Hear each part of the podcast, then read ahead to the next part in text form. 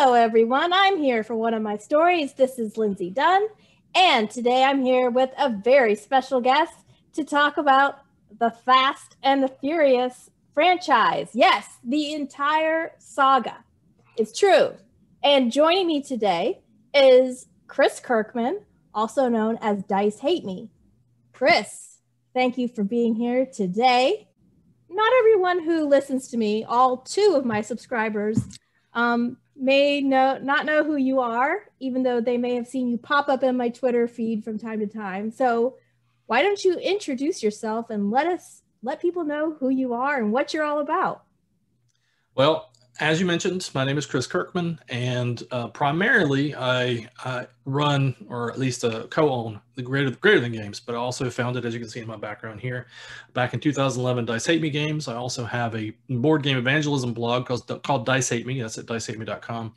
And so I cover board games. Uh, you know, we have a podcast called The State of Games, where we talk about board games and board game community and board game life.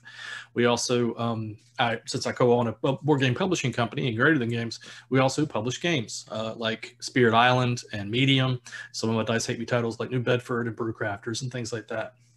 Um, on the other side of what I do is I also teach. I teach graphic design and journalism at U N C Chapel Hill at the Husman School.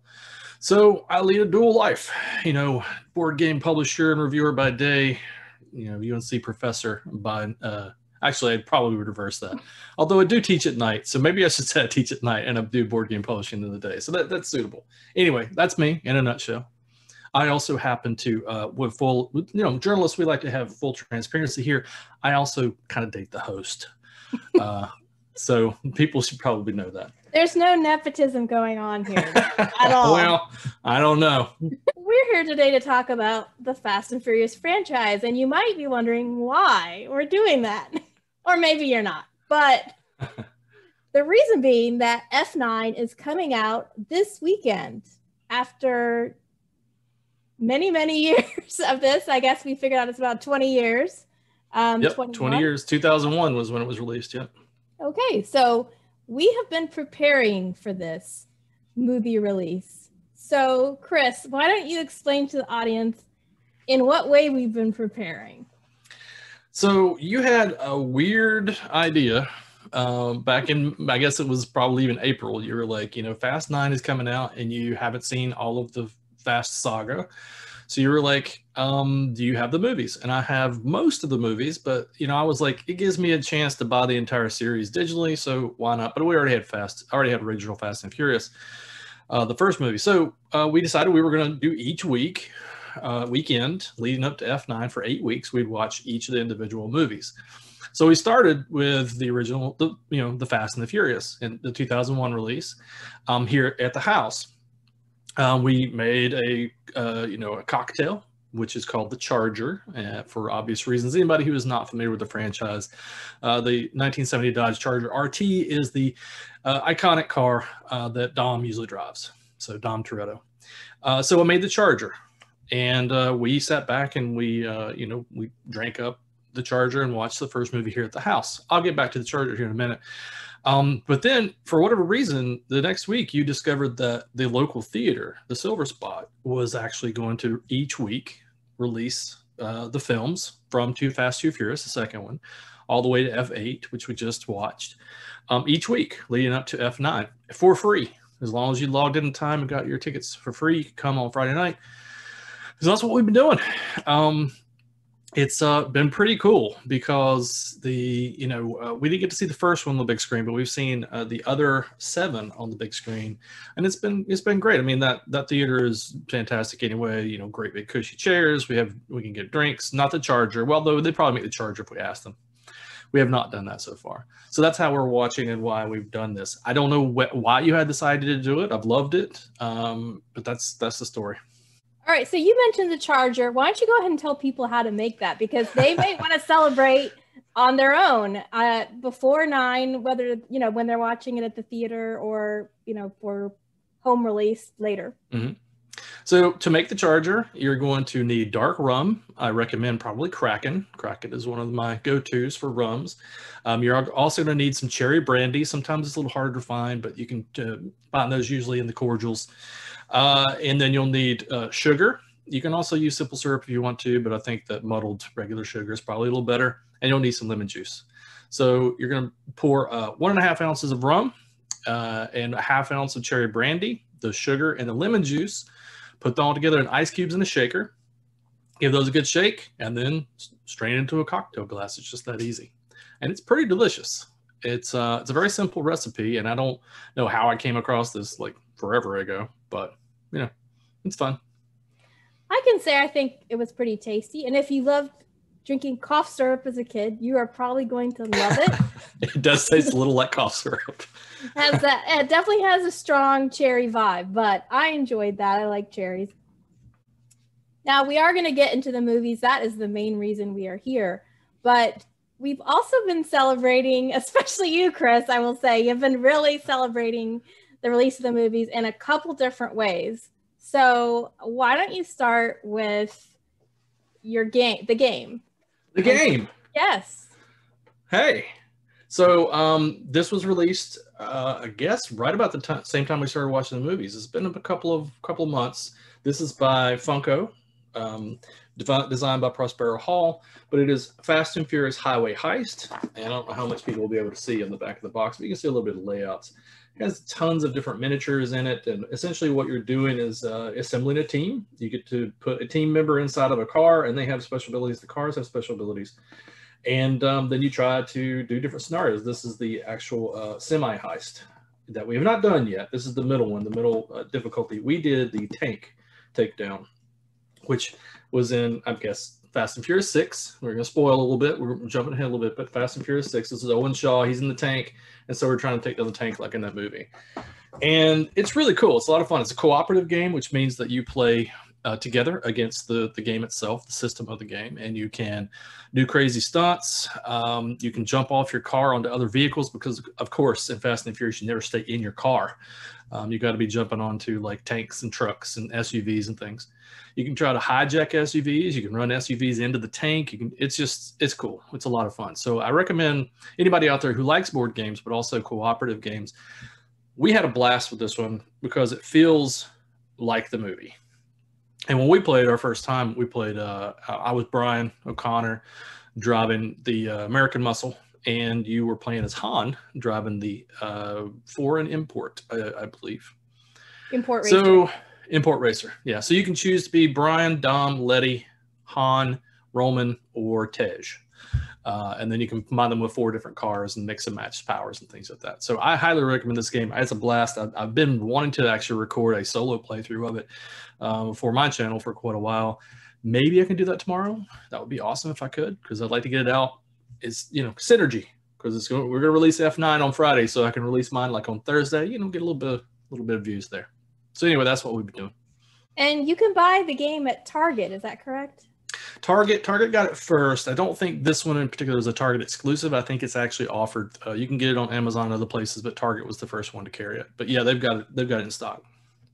And one more show and tell. Their, oh, yeah. Go ahead. Your birthday gift. My uh, birthday gift. And how long did it take you to put that together? I can't remember. Three days. Uh, I would estimate probably ten plus hours of build time, and it's it's super cool. So here I'm going to roll the. I don't know how many people can see this. But I'm going to roll the, the wheels, but you can see. Oh, I can't do it. I'm going to have to do them at the same time. So if I do the wheels, you can see that the chain on the engine turns. Uh, you can control the steering from the back. It has a wheelie bar. So you can be, you know, anyway, it's it's nerdy, but it's cool. And it has and, a and for, N O S tank. It has a N O S tank. It too. does. Dom's got some N O S in the trunk. And just in case the N O S gets a little crazy, it also has a fire extinguisher. That's important. Fire extinguisher. It's very important. Safety. Safety. So Safety yes, right. first. Ne- never use N O S without a fire extinguisher. Yeah, the the stunts in these movies are dangerous, everyone, in case you... Oh, by the way, that's this is what's hilarious. There's always the disclaimer before any movie, but uh, in the board game, on the inside, when you open the inside, it actually has the same disclaimer that they put in the movies. Do mm-hmm. not try these attempt. Do not attempt these stunts at home, which I thought was a, a nice touch. Yeah. And fun or not fun trivia fact, the reason those disclaimers are we're in is because after the first movie came out, people decided that they could be like Dom. Street racers, exactly. Yeah. And they could not. And people got hurt.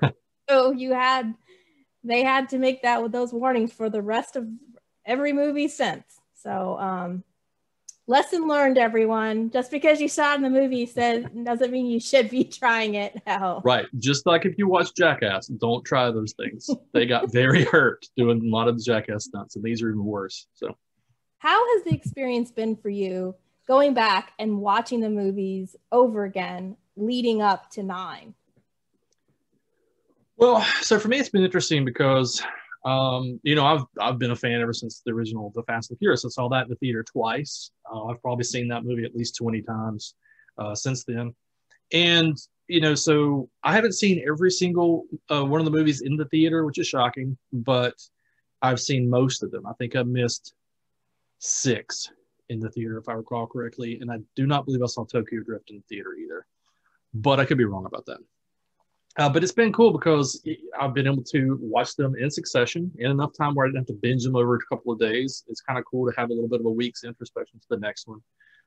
And uh, seeing it on the big screen has been awesome because, you know, it brings back memories of going to see the original and, and loving that, Too Fast, Too Furious, and seeing the progression of the characters. And, like, even tonight when I was pulling some audio clips from some of the different movies, like, even – I know we just watched it, like, what, eight weeks ago, whatever, The Fast and Furious original two thousand one, but everybody looks so young. And it's just insane. Even like, so what's funny too is you, you'll hear it in, um, you'll hear it in um, Vin Diesel's voice. His voice gets deeper and deeper and deeper the further along he goes into the series. And the first one, when he's in the, the garage talking to uh, Brian O'Connor, Paul Walker, about the car he and his dad built, which is the, the famous line from that, of course, is this one. I live my life a quarter mile at a time. For those ten seconds or less, I'm free. So anyway, uh, but you can even tell, like, from that, he's not as deep and gravelly as later in the, what he does. So he's got this little bit of a, a more innocent tone to his voice in the first one. So it's been cool to watch the progression of these characters and, of course, see them age. And you know, it's been been cool. It's been it's been a very fun experience. I'm glad you suggested doing it. It's also given us something to do on Friday nights besides sitting around and watch each other grow. So it might be in his contract, you know, that he has his voice has to get deeper. It has to get deeper and deeper. Because I think we, he got. Go ahead. We have learned that there's a lot of stipulations in in Vin Diesel's contract, you know. So maybe one of the rules to he. set up is that in every movie my voice will get deeper and deeper I need a coach deeper. to help me do that. Well, he's, he's also he got a lot of that practice playing Groot, so um in series or Furious seven and eight you can kind of tell he's starting to get down into those low registers a lot, which is awesome. But you know, that's so here here's another one. This one's from I believe five, and so you can tell the difference between that tone and what he says here. I don't have friends, I got family. Frightening. I know, right? You can hear it. He's like growly. You're able to, like you said, follow this path from like, okay, they start, it starts so simply with these these two guys, and then over time it just grows and grows, and they're merging their two kind of groups or their friends into one pack and evolving all of them. And then as you escalate... Into international super spies. So, yeah. So maybe I'll just read the description that I created, because this is one sure. of the things I like to do. So this is a des- short description of the entire saga so far. Dom, a street racer and small-time crook, and Brian, an undercover police officer, form an unbreakable bond over their mutual love of fast cars and the thrill of the chase. Over the course of eight films, they collect a band of random people from their lives into a chosen family that perform an increasingly elaborate series of heists, crimes, rescue missions, and the like. Over time, their status rises from small-time crooks to international super spies, able to thwart the toughest adversaries and needed by the Rock. Along the way, along the way, they defy gravity, drink a lot of Coronas, and wreak havoc and destruction on entire cities and a whole lot of cars. a whole lot of cars. It makes me sad every time I see one get destroyed too, because they're beautiful cars. And we only have so many of them. And they work on them. They work on them for hours and hours just to have them fly off of a bridge. Yep, it's sickening, but these things happen. But you can always replace a car, right? But you can't you can, replace you, family. You can't replace family. That's right. That's, that's what Dom would say. He proves that in six when he runs his Dodge Daytona into the into the side of a bridge and, and jumps fifty feet in the air to catch Letty. She's diving toward the intersection. Anyway, yeah, he wrecks that beautiful Daytona. And there's only a few of those left in the world. That's what it's, the plot, that's what it's kind of about, but that's not why people like these movies. You know, you've been a longtime fan, Chris. So what do you think are the major appeals of the series that the fans really latch onto? Well, I think it's it comes down to the characters, really. I mean, uh, they do some ridiculous stuff in later films, but most of the time you relate to them. So I think that people, I mean, obviously, the, the, the original draw of the first movie was cool cars and street racing, like it. Especially in two thousand one, it was a big, big deal. There was a lot of import racers on the on the uh, on the circuits, especially in L A and some of the, uh, the bigger cities that had sprawling highways and things. So um, that was kind of the appeal. Uh, you know, the original one also had that kind of, you know, it, it drew, drew people in. I, I mean, I, this is the obvious low-hanging fruit, but it is Point Break with cars, really, is what it is. And recently, you hadn't seen Point Break, and when we were at the beach, you watched Point Break. You didn't enjoy Point Break very much. I mean, there's a lot of quotable stuff for me growing up having watched that. But, you know, watching Point Break and then seeing Fast and Furious and seeing how well Fast and Furious has done uh, and the longevity over time, it all comes down to the characters. Uh, and, you know, the cool cars, lots of action. It just gives you everything you want. It doesn't take itself too seriously. Um, the first one actually has some pretty good acting chops in it. I mean, a lot of people are going to laugh about that because, you know, Paul Walker's always Paul Walker. But when that scene where Dom's telling the story about his dad and with the with the Charger, I mean, he's actually, he's doing a good job. Ben's, uh, you know, a pretty good actor. He's been on some other things besides Fast and Furious, obviously. And he really channels something Uh, soft and touching in that scene. So I think it's mostly like these likable characters that become family, uh, and then you got lots of cool cars and a mix of modern imports plus uh, you know, classic cars. And I'm more of a, I'm a more of an American muscle classic car kind of guy, but I like seeing all the different ones. It was funny watching Rome in the last one out on the ice in a Lamborghini, which is like ridiculous that he even chose that car, but. Um, it's just cool. And I think that's really the longevity of the franchise has been that these people do feel like family and um, they're doing really crazy, cool stuff. The scripts for these films are much better than Point Break. I feel. Yeah, know, but I mean, honestly, the first movie really is Point Break with cars. It really is, but it is better. It is well, better, uh, far better script than, than Point that's Break. That's a great, I mean, I think that's a great hook, but it, I feel like you said, it doesn't take itself too seriously, yet the characters never make it seem silly either. They do find the heart in the story, especially Vin Diesel. And, and every, one of the things I noticed is every movie has a big speech moment where somebody has a heart to heart. You know, there's, there's Han and Sean, you know, on the, on the building, and Han talks about why he, you know, let him help him, even though he destroyed his car. um, and then there's the moment with that you're referring to, but every movie has this sort of the big speech, you know, and Brian, you know, Brian and Rome, Roman have that in the movie. So every moment has at least one heart to heart where they sit down, and those moments are touching. They, they feel authentic, and that the characters, you know, care about each other. So I think, I think that's something Point Break didn't have. No, it doesn't. And it, Point Break is, uh, to be honest with you, it's completely ridiculous. I mean, you know, think about the Fast and Furious. It's pretty ridiculous too, but it's actually more believable than a bunch of surfers or bank robbers, and that Keanu Reeves uh, just dressed up as presidents. Yes, exactly. They're the the ex-presidents robbing banks. I mean, it's, it's a completely over-the-top idea, but I do think that the Fast and Furious is a more understated film, and I think because of that, it resonates with people more, um, and it gives you more of that base. You're talking about big speeches. Here's one. What are you smiling about? Dude, I almost had, you never had You never had your car. Oh. So there's lots of, like you said, little moments where, especially between Brian and Dom, where they have these exchanges, and it's always great. And I think that's one of the things, the endearing portions of the the series is, is um, you know, those those moments. So you're right. For me, a few of the appeals you didn't mention are Michelle Rodriguez fighting and being a street rat. And I think they they figured out a way to use her well in these in these later movies. They're like, Michelle Rodriguez is just gonna kick some ass, you know. And, every- and her fight with Gina Carano in six is brutal. I mean, it is just like, you're right, it's street rat, it's these street fighting, and it's amazing that nobody got hurt filming these these things. The street rat will will win every time.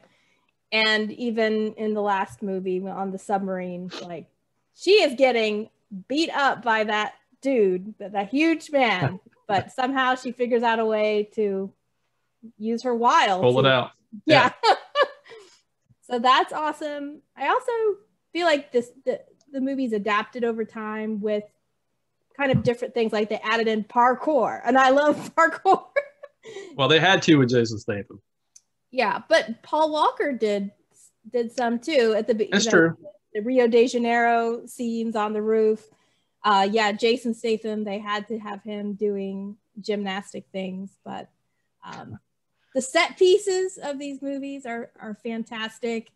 They really capture the sense of a place. They have these buildings, and they they kind of get real with the people in of different cultures and kind of show what those lives are I mean, like outside. You gotta have the you gotta have the obvious B-roll of all the women's butts from different countries too. So that's the, you know. Yeah. I know. Well, we're gonna put that's gonna go in our section about things I annoy get annoyed about. I figured. I figured that would come up a little bit later. Yeah. Speaking of different cultures, just. These movies had casual diversity before it was cool. You know, from the very beginning, you we had people of all skin colors mixing together, falling in love, um, acting as family. So this, this was this was ahead of its time in that way. It's also ahead of its time for uh, the post-credit scenes before the M C U made them. Uh, the most popular things ever. Just like Fast and Furious quite often had a good post-credit scene. How many of the movies had a post-credit scene? Because now I'm not remembering that.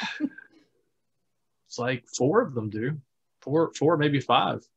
What are your top three films of the franchise and why? Uh, it's a hard question because it's like, I mean, I, I know my, number one is, is Fast Five. Fast Five is my favorite of the series because I'm a big, like, heist junkie. Uh, I like movies about heists, and uh, this one has one of the most over-the-top heists ever. And it's hilarious because um, there's a, a series on Screen Rant done by Ryan George, which I think I sent you a link to one of them, but you will be talking about this weekend. But he does a, a pitch meeting for movies, and he kind of makes fun of them, but he does it in a reverent, reverent way. But Fast Five is ridiculous because, like, yeah, there's thirty minutes where they're practicing their, their turns and all these cars because they have to get through the get into the police station to this guy, this uh, mobster, uh, his money, and it's it's in this corrupt police police station, and it's like a bunker, and so they're they're thirty spending thirty minutes like getting all these cars, tweaking them, trying to get them, you know, like under ten seconds so they can get past the cameras as much as possible can. And then they just say, okay, not going to work. thirty minutes of the movie is about this. And I'm like, cool, it's cool because we're watching them try to beat the clock and beat the clock. Uh, but it eventually needs, leads to nothing, which is a rare thing that you see in movies where we're just like, eh, we're just going to spend thirty minutes doing nothing. It doesn't even make a difference. Then they decide, well, we're just going to break in with police cars and hook up chains to the, to the vault and drag it out the front door. And that's what they do. Uh, not very subtle, but pretty awesome, and they managed to tear up most of Rio in the in the process. So, but Fast Five, they started with this like intricate plot, and then they ended yeah. up being like, and they're like, "We're taking a bank vault through the streets." Yeah, we're just going to drag this giant, you know, ten-ton safe through the streets, killing cars and running through buildings and destroying everything. It's just ridiculous, but it's awesome too. And it's also the first movie where the whole team got together, um, like Fast. number four, Fast and Furious, is probably my second um, favorite because it, it goes back to its roots, but it also has some really cool interactions between Brian and Dom, um, some good action and some good heart. But five is my favorite because it introduces, it gets Roman back in the picture and Tej back in the picture. We pick up Giselle, who was in four. Uh, that's Gal Gadot or Gal Gadot. Um, so she joins the team, and Han is part of the team. So everybody kind of comes together to become, you know, basically the the international super spies that they are today. But that's the start they got in five. My third favorite, I'm probably going to say Too Fast, Too Furious. A lot of people are going to be laughing at me for that, but I love that movie. I just had a blast with that movie. Um, when it first came out, I was living in South Florida. Like, no, I had lived in South Florida. I was in D C, I think, at the time when Too Fast, Too Furious came out. But having already spent four and a half years in South Florida, that South Florida vibe that they had made a lot of sense. And just Paul Walker and Tyrese's chemistry in that whole movie, there's just a bromance and a half with, between those two. It's hilarious. And uh, Paul, Paul's, Paul's my boy. Like, he's, Brian O'Connor is my favorite character in the series. So anytime he's there and it's really, you know, being the centerpiece for it all, is a winner for me. So I think that probably Too Fast is probably my third favorite. Yeah, let's talk about Too Fast, Too Furious, because mm-hmm. I guess a lot of people feel like that is the weakest. But when I went back through my notes, I saw that I liked two better than one. And I had said that for some of the same reasons. It is the last movie where Roman is actually cool, because they decided for some reason to turn him into a, a whiny complainer the yeah. rest of the series. But he has two, his one moment in eight where he shoots yeah. the Russians down. But yeah, other than that, he's just the comic relief. He's comic relief. But in two, his chemistry with, with Paul Walker, uh, Brian, was great. And the two of them were were funny, and the, ac the action was great. Um, you had the, the street, the racing was filmed better in two, mm-hmm. but because I think, you know, after the first movie, they probably got more money to make number two. Yeah, I think so too, yeah. And so they could really lean into the special effects, and particularly the, the opening race, the sound design on that with the cars zooming past. You could really hear the engine and feel, uh, almost feel it running past your arm hair, you know, in some of those scenes where they got up really close and personal. So yeah, I think, I think two is good. And so, and then it gives you interesting, it gives you cool moments. Because Roman always says great catchphrases, but you got something to eat up in there? We hungry. Roman is always eating. He and Han both, which I think is, and, and one of the the funniest parts I think is in six. I think it's six, where he and Han have to go do something, and Han is like eating stuff, and, and Roman's reaching in the bag and eating stuff too. Both of them are just eating constantly. But like Roman's, he just like Tyrese just imbues like this one. Hey, real funny, Fonzie. So just anytime, you know, he's on screen and, you know, just cracking. He's just cracking. He has the best, like the best one-liners. They're really fun. Mm-hmm. So that's why Too Fast is fun for me. Yeah, there is, I will say two has one of the most awful lines of the whole series. You're a good driver. Yeah. I didn't pull that sound clip, but I probably should have. Yeah, that uh, it was just absolutely horrible. It's like the two, the two uh, henchmen they're they're carrying around says that to Roman. You're a good driver. It's like, you're a good driver. Yeah, you're I'm not sorry. a good actor. Exactly. For me, well, you know, I love loved Fast and Furious, Tokyo Drift. I didn't put these in in particular order, but I enjoyed that movie. You and one other person in the entire world, T C Petty, like take, like Tokyo Drift. But well, dang, yeah. we should have had T C on so he, he could gang up on you. But um, it you know it has a lot of Han in it. Okay, so that's, that's I know awesome. how you feel about Han, and yeah. he's he's a great character. He's he's the softer, you know, not softer, but he's quieter. You know, Dom is so ah, uh, you know, and then there's Brian with his major athleticism, and and Han is cool, but a lot of times he's just sitting on the side eating his corn nuts or whatever it is that he he's doing, and that's I think that's why he ends up getting Giselle. you know, and landing her, because that's Gal I mean, Gadot. Yeah, getting some Gal Gadot, that's, that takes a lot.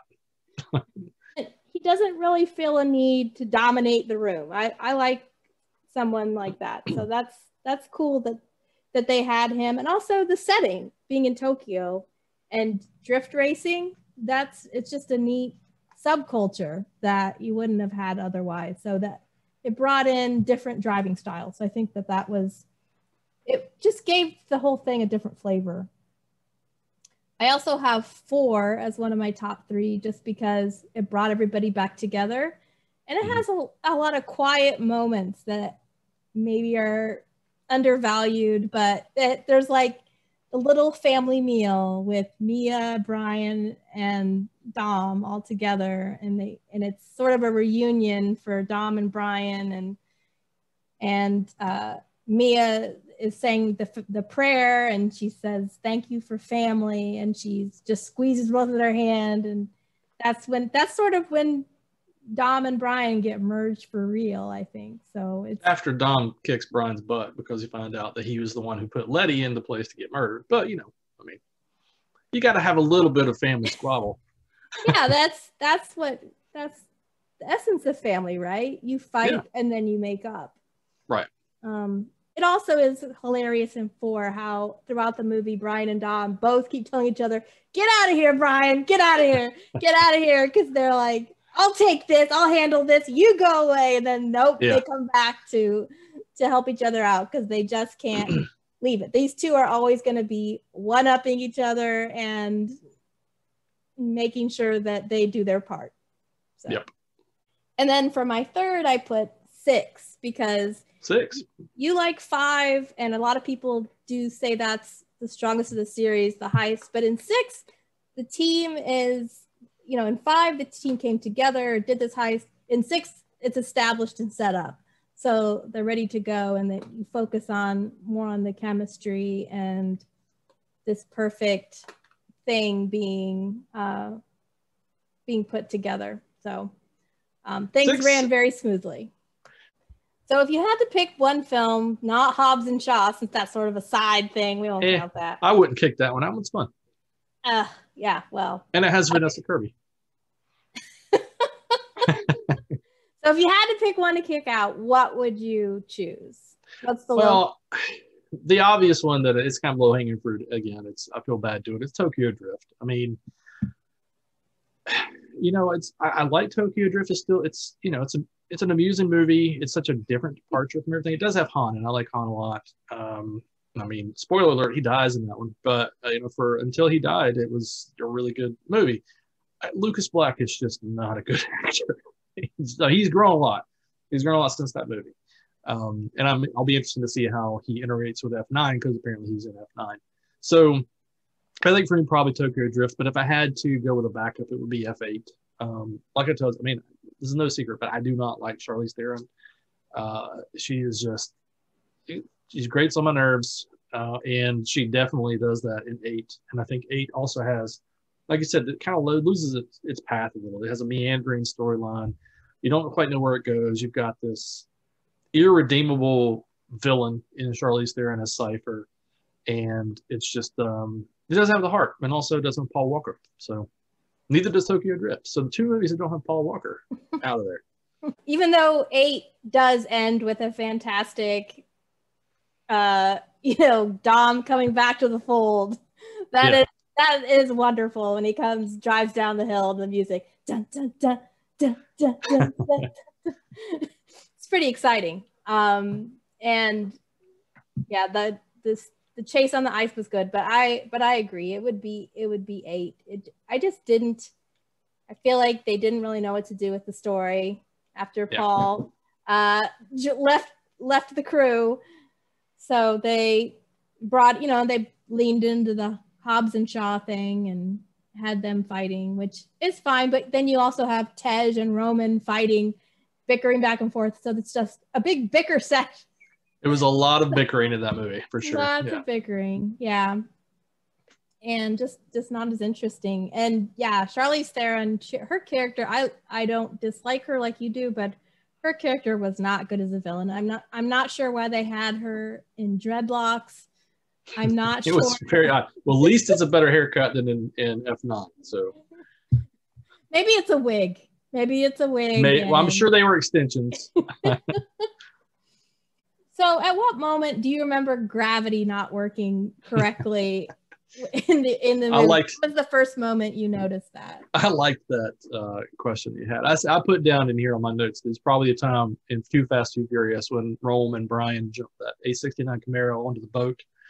Um, yeah. That's about the time when I was like, yep, we're just throwing physics right out the window here. And But it's still a great moment. Uh, but it's, the angle it's, wasn't... was the uh, launch angle it was, wasn't it was all off it was all completely off. I was like, this is a jump that even the Duke boys couldn't pull off, but it was totally out of, like, you know, Dukes of Hazzard. It was hilarious. Um it was a good way to end the movie though. I noticed I feel like the first weird thing I noticed was when uh in four at the beginning, and Dom rescue you know rescues Letty, and he's like, Letty, I've got you. And she jumps onto the hood of the car and he grabs her hand. And I was like, no, she would have fallen off. She would have fallen off. But that is, you know, with these moments, we do realize that physics are not working correctly in these movies. And that's okay. We are going to accept that no matter how ridiculous is the concept, we are going to go with it and recognize that no matter well, how many times Dom crashes his car, he's not going to have a scratch, um, et cetera, et cetera. Well, I mean, it's like people can just as readily accept Captain America's shield, and it doesn't obey the laws of physics either, which is funny too. And this is a tangent, but it's funny because, like, Spider-Man re references that in Civil War. He's like, that thing doesn't obey the laws of things at all, you know. So at least they recognize it. But you know, these movies, they're just for fun. I mean, that's why they're not taking themselves so seriously, and I think that's part of the part of the fun factor of them. Is you're like thinking, there's no way they could pull that off, but they still did, and it looked cool. So do this every time. Here's another sound clip, one of my favorites. Suppose actually there is a, on YouTube, which is hilarious. There's the uh, Too Fast, Too Furious Bro Edition, and it has nothing but Paul Walker and Tyrese uh, doing bro and bruh at each other. But watch this, bro. Every time, just bro. There's like eighteen thousand bros in that movie. Bro and bruh and brah. I thought you were gonna oh. keep going with that. I can't. That was I, a, very, I, a very short excerpt. It was a very. I was just need to have a bro in here somewhere. There's. I, I could have done the entire thing, which is like ten minutes long. Uh, go look it up on YouTube, and it's it's actually hilarious. I will. I will say that did drive me nuts. The second movie is just like brah, brah, brah, yeah. bro, the whole Bruh.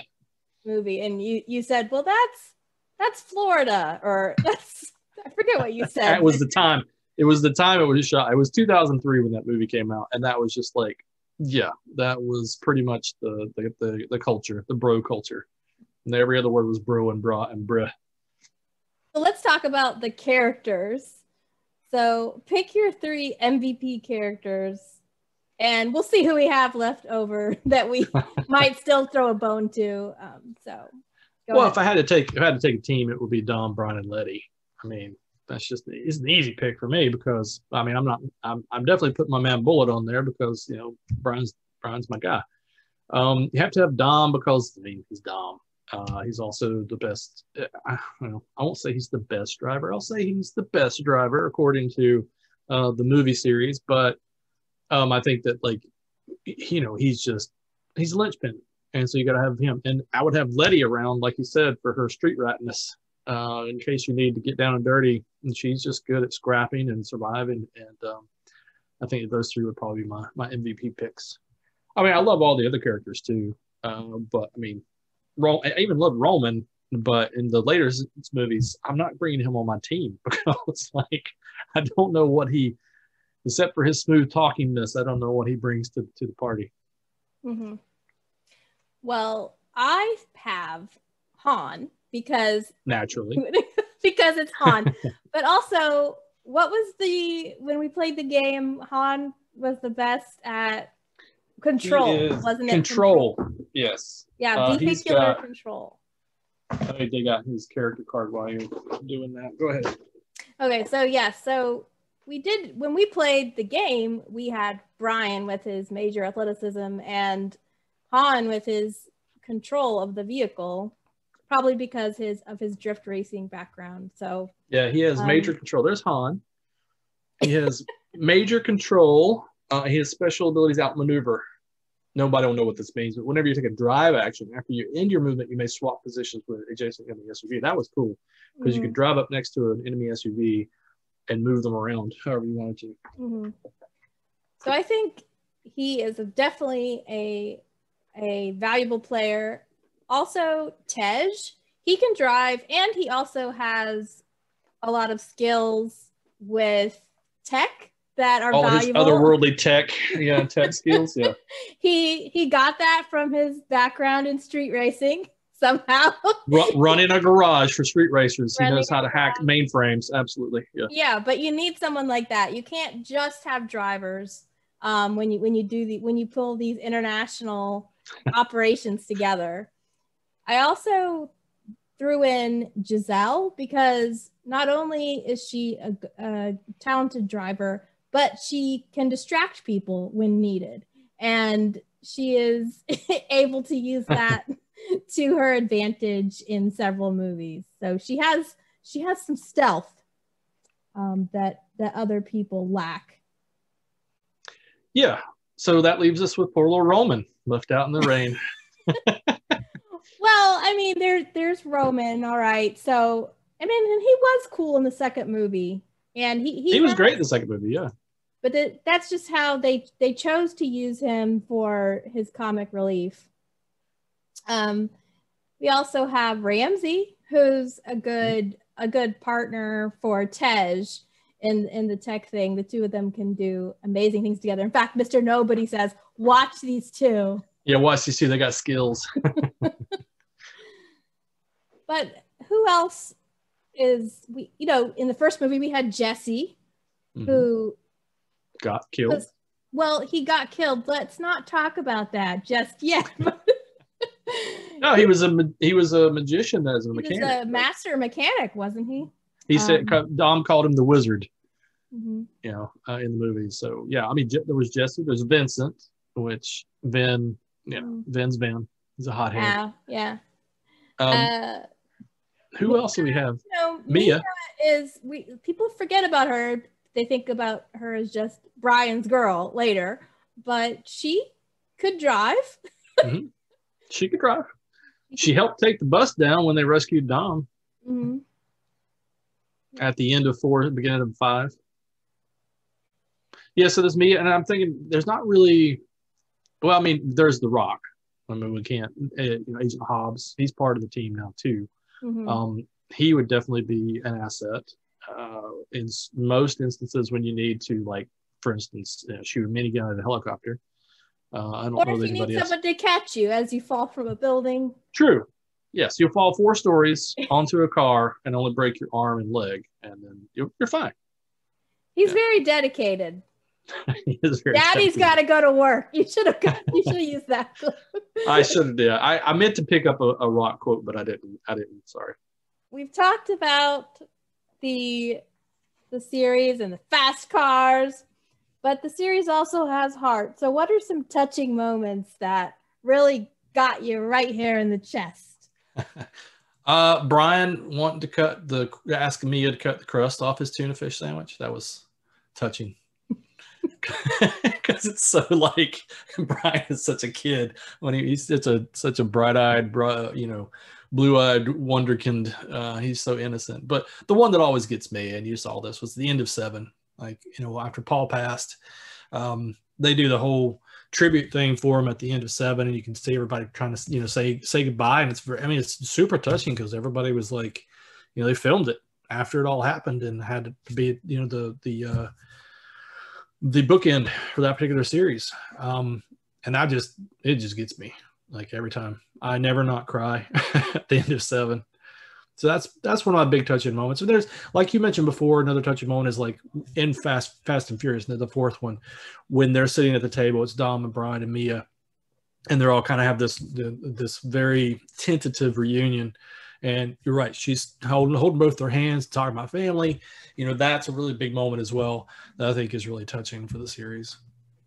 I think for me, one of the really sweet things is when Vince makes Dom his uh, baby's godfather, and then Dom says, "I got eyes on Nico now." It was cute. It's just like, and there's a care package that shows up. See you soon, Uncle Dom. So I, I wonder. I keep wondering when, when that, that little boy is gonna show up and maybe, you know, be under the hood of the car working alongside Uncle Dom. Yeah. And now, I mean, because yeah, because now we got Brian in the picture, the little baby, baby Brian. Mm-hmm. But to have Fast and Furious, the new generation. You yeah, know, maybe in the... twenty years, they'll have all the kids. Also, Jesse dying. That's, I know they had to come up with a reason for Dom to run off and get mad, but that was, that was upsetting. It's, it's sad. I mean, because Jesse's just a, you know, he's such a young kid. He just wants to do what's right. He just panicked. And then, yeah, it's bad. Mm-hmm. And then Giselle just sacrificed herself for Han, and wouldn't we all? But um, it seemed unnecessary. But for well, some- like I told you, Gal had other things to do, so they wanted to try to write her out with an epic death. She had to go play Wonder Woman, so uh, yeah. But couldn't she do both? Couldn't she do both? Possibly, but I think by the time you're cast as Wonder Woman, you're ready to move on for the Fast and Furious franchise. I learned something yesterday, Chris. I learned. You did. Yes, I learned about the origins of Buster. Mm-hmm. And I thought you were just being clever and cute in your text messages and like calling me Buster, like, "Let me come up and see you sometime, Buster." And it turns out you were telegraphing something else. So, so talk to us about the importance of Buster on the word Furious lore. Buster, exactly. So, still Buster. So Dom calls whenever they run into each other, and he first starts to get to know Brian. He calls him a Buster, and they all do. They they refer to him as the Buster. Where Dom's car breaks down and Brian has to swoop in and pick him up. They go back to the house party and Vincent's like, what's the, what's the Buster doing here? And Dom goes, the Buster was there for me. You know, none of you were, he picked me up, you know, so, but he uses that term all the way through the different movies. Whenever he's referring to Brian, he still calls him a Buster. In eight, uh, there's a scene where he talks about, or he makes that street race in Havana. Um, there's a, a thing where he's, you know, got a bottle cap, not a bottle cap, but a pull tab onto the, the engine regulator. And so he's got it to a string. He said, the Buster taught me this, you know, and so he's referring to Brian. And this is what we were talking about via text. So in order to understand the context of what a Buster is, I'm going to let T L C handle this for me. So here we go. A scrub is a guy that thinks he's blind, is also known as a Buster. So a scrub. Or in the movie, I mean, the the, the song uh, T L C's Scrubs, uh, also known as a Buster. It's basically, you know, he says a scrub is a guy who thinks he's fly. It's somebody who thinks he's better than he is, but when people call them a Buster, they're basically disrespecting him, saying, like, you're not all that. You can't hang. Um, and so that's that term. And so that was why Dom called Brian a Buster, because he's saying, you you think you're better than you are, and I don't give you any respect. This is the streets. I'm Dom Toretto, and you're a Buster. And so he, he calls him that. That clip that I uh, used of Dom calling him a Buster was from Fast and Furious, the fourth one, um, after they do their street race, and he kind of cheats a little and runs uh, Brian off the road, and Dom goes, still a Buster. But it's interesting to think about this, you know, relationship between Dom and Brian and how it forms. So at what point do you think that Dom decides to let Brian in? Well, it's, I think it's that that one scene, that scene where he rescues him. He picks him up. They end up uh, over in uh, the section where the, the Koreans have their warehouse, unfortunately. Um, and then Brian sticks with Dom, and they end up back at the house. I think that was the moment where Dom actually started to respect Brian uh, and let him in. Now, uh, ultimately, that would be sort of his downfall because, as we know now, Brian was an undercover cop. Uh, but I think that, you know, basically the respect paid off at the end when he let him go, when he let Dom go. And there was a tenuous portion of that that kind of had them butting heads again in Fast and Furious, the fourth one, which I think is kind of what was made that movie really great, was them realizing that brohood that they had, um, you know, from the first movie could have a tenuous connection back together again uh, by by trust. And so, but I think that, that that's the real the pivotal moment in the first one is when Brian does rescue Dom and uh, save him from, you know, police and everything else. Yeah, I definitely agree that's a key moment, but I don't think Dom is that easily, you know, he he wants to believe in people, but I don't think he's that quick to be like, okay, he did one good thing for me, so now he's in my in crew. He definitely, he earned enough respect to get a free beer, and actually right. he got Vince's beer. And and you could have any beer he wanted as long as it's a Corona. Let's not forget that.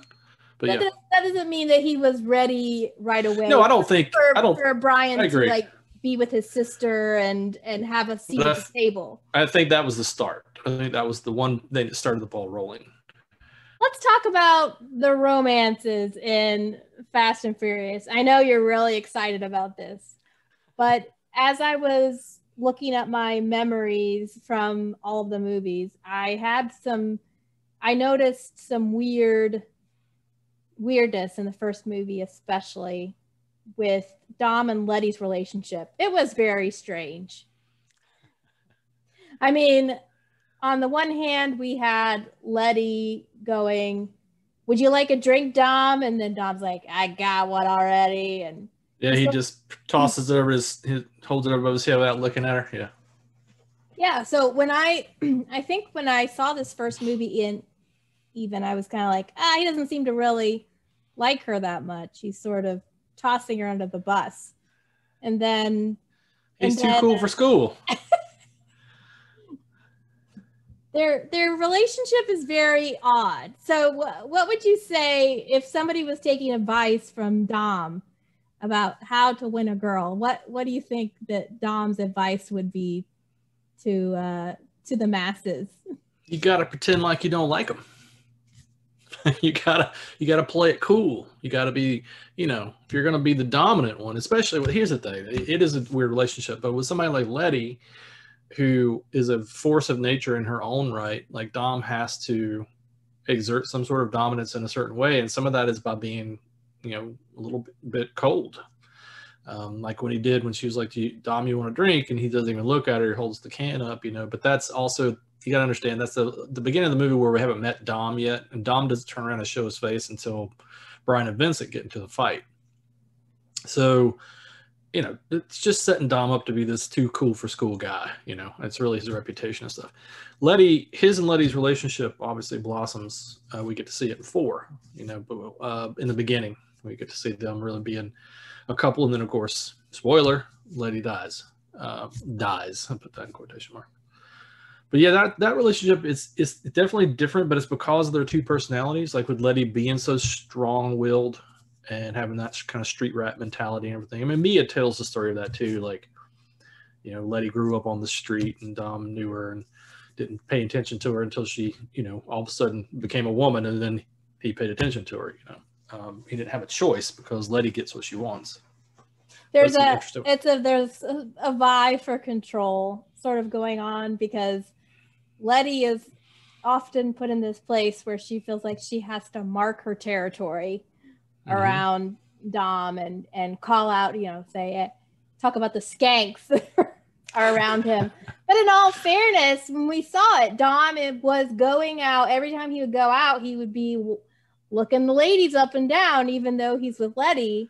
And it was good to see in later movies, he sort of, especially when he lost her, then he decided to take it seriously, and she wasn't wearing the most scantily clad outfit at that event when he came to uh, try to trigger her memories with a street race. She was wearing jeans and a jacket, and she was fully covered, so she wasn't the most skanky, skankily dressed. But his eyes were, and his attention were fully on Letty, so that it was good that the, the relationship matured. But before that, as I watched, I watched movies, I felt like this just doesn't play well anymore. This is these are not the types of relationships that you see in films, I think, much anymore. So it was just kind of interesting. It's it's also, I mean, it's very, you know, it's part of the culture of what they grew up in. It was a very street relationship, you know. They were, they were both tough, and uh, they didn't let their guards down very often, except, you know, occasionally with each other. Uh, but you're right. I mean, and it's just one of those things too. Like, Dom was supposed to be this too cool for school guy, and then he goes out, he's racing, and the girls love him. And then Letty's like, huh, I don't think so. And so it just, you know, they had to do that because it's it, why why hire Michelle Rodriguez and not use her? You know, mm-hmm. that's just her. And then Brian's strategy seems to be completely different. You know, he's just well, going to eat the tuna. He's going to hang around and eat a sandwich every day and not ask a girl out. So uh, I, you know, that was also, it's another strange. He's playing the long game. He's just playing the long game. He's waiting. Mm-hmm. You got to wait for that right moment and eat the tuna every day. Mm-hmm. Yeah. It's just, it's interesting to kind of examine the, what is, you know, what is each of these characters using as their guide to how they form relation relationships and their strategies. And then, you know, Han with Giselle was, again, he's he's a much more smooth operator. He's not trying to dominate anybody, but um, he talked to her. That was his strategy. That was, that was yeah. He just treated her like an equal and talked to her. Funny how that works.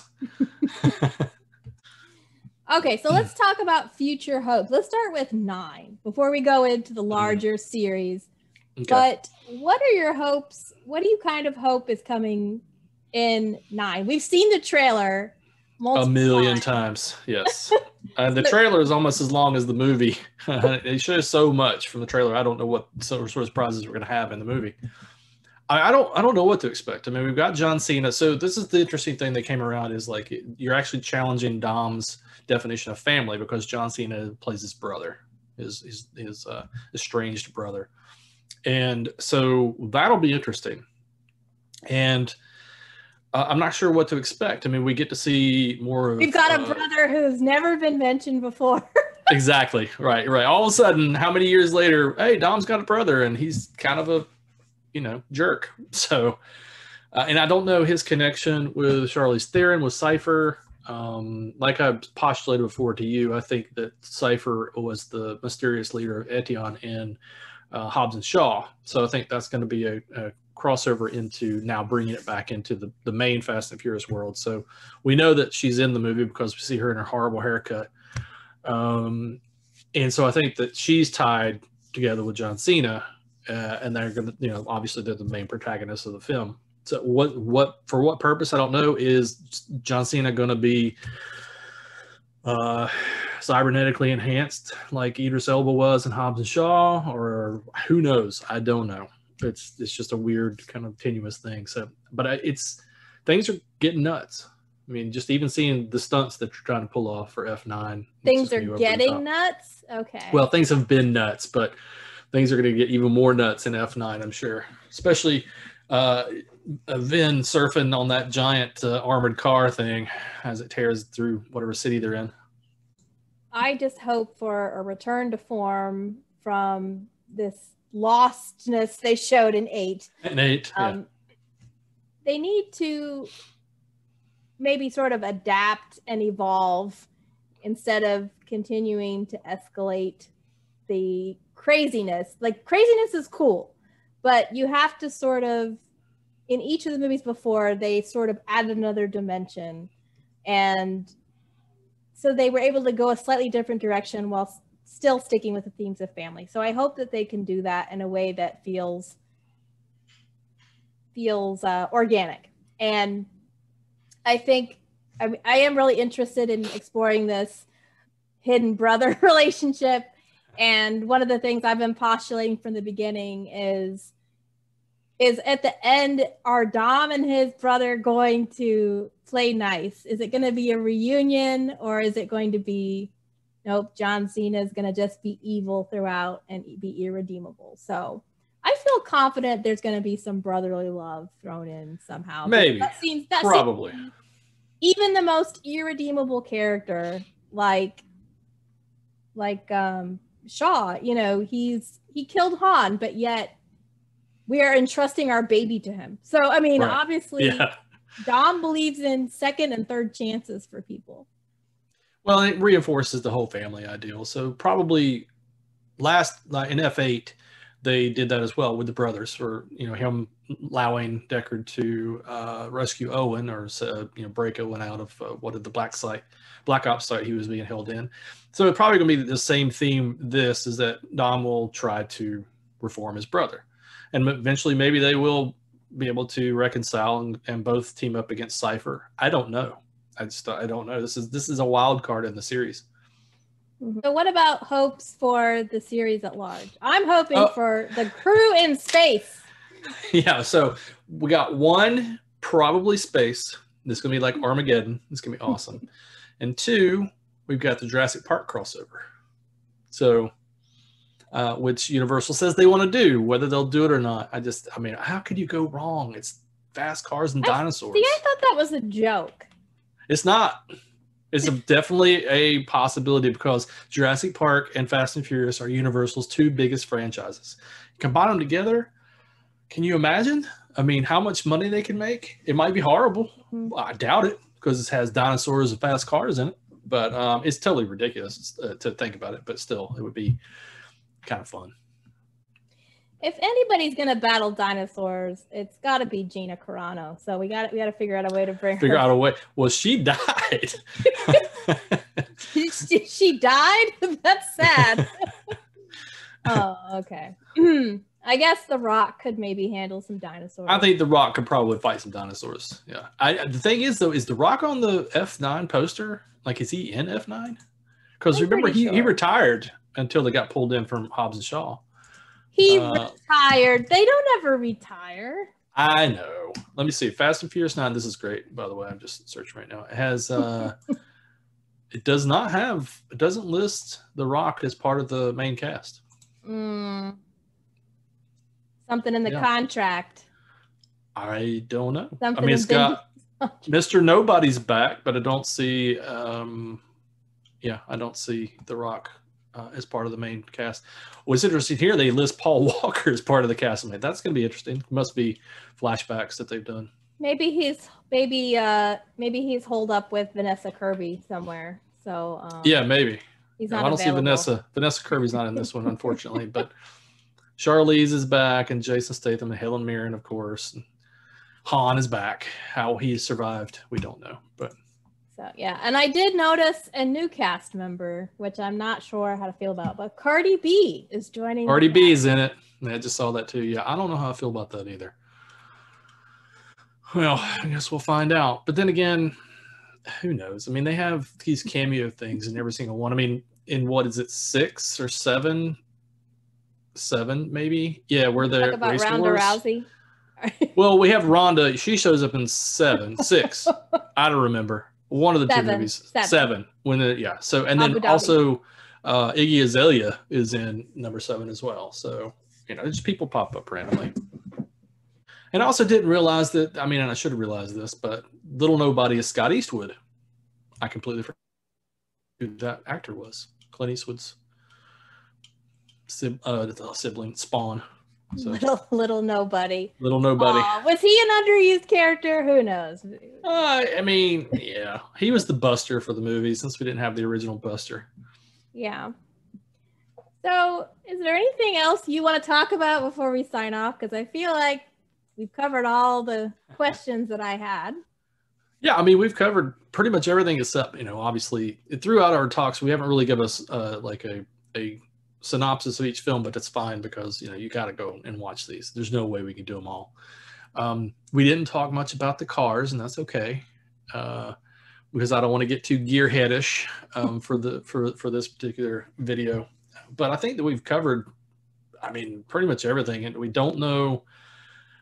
Uh, just t stay tuned. So we'll have um obviously you can check out Lindsey's letterboxed review of F nine after we see it, and then I'll be tweeting about it. So um until we see F nine, we hope that they don't drop the ball with the rest of the Fast saga.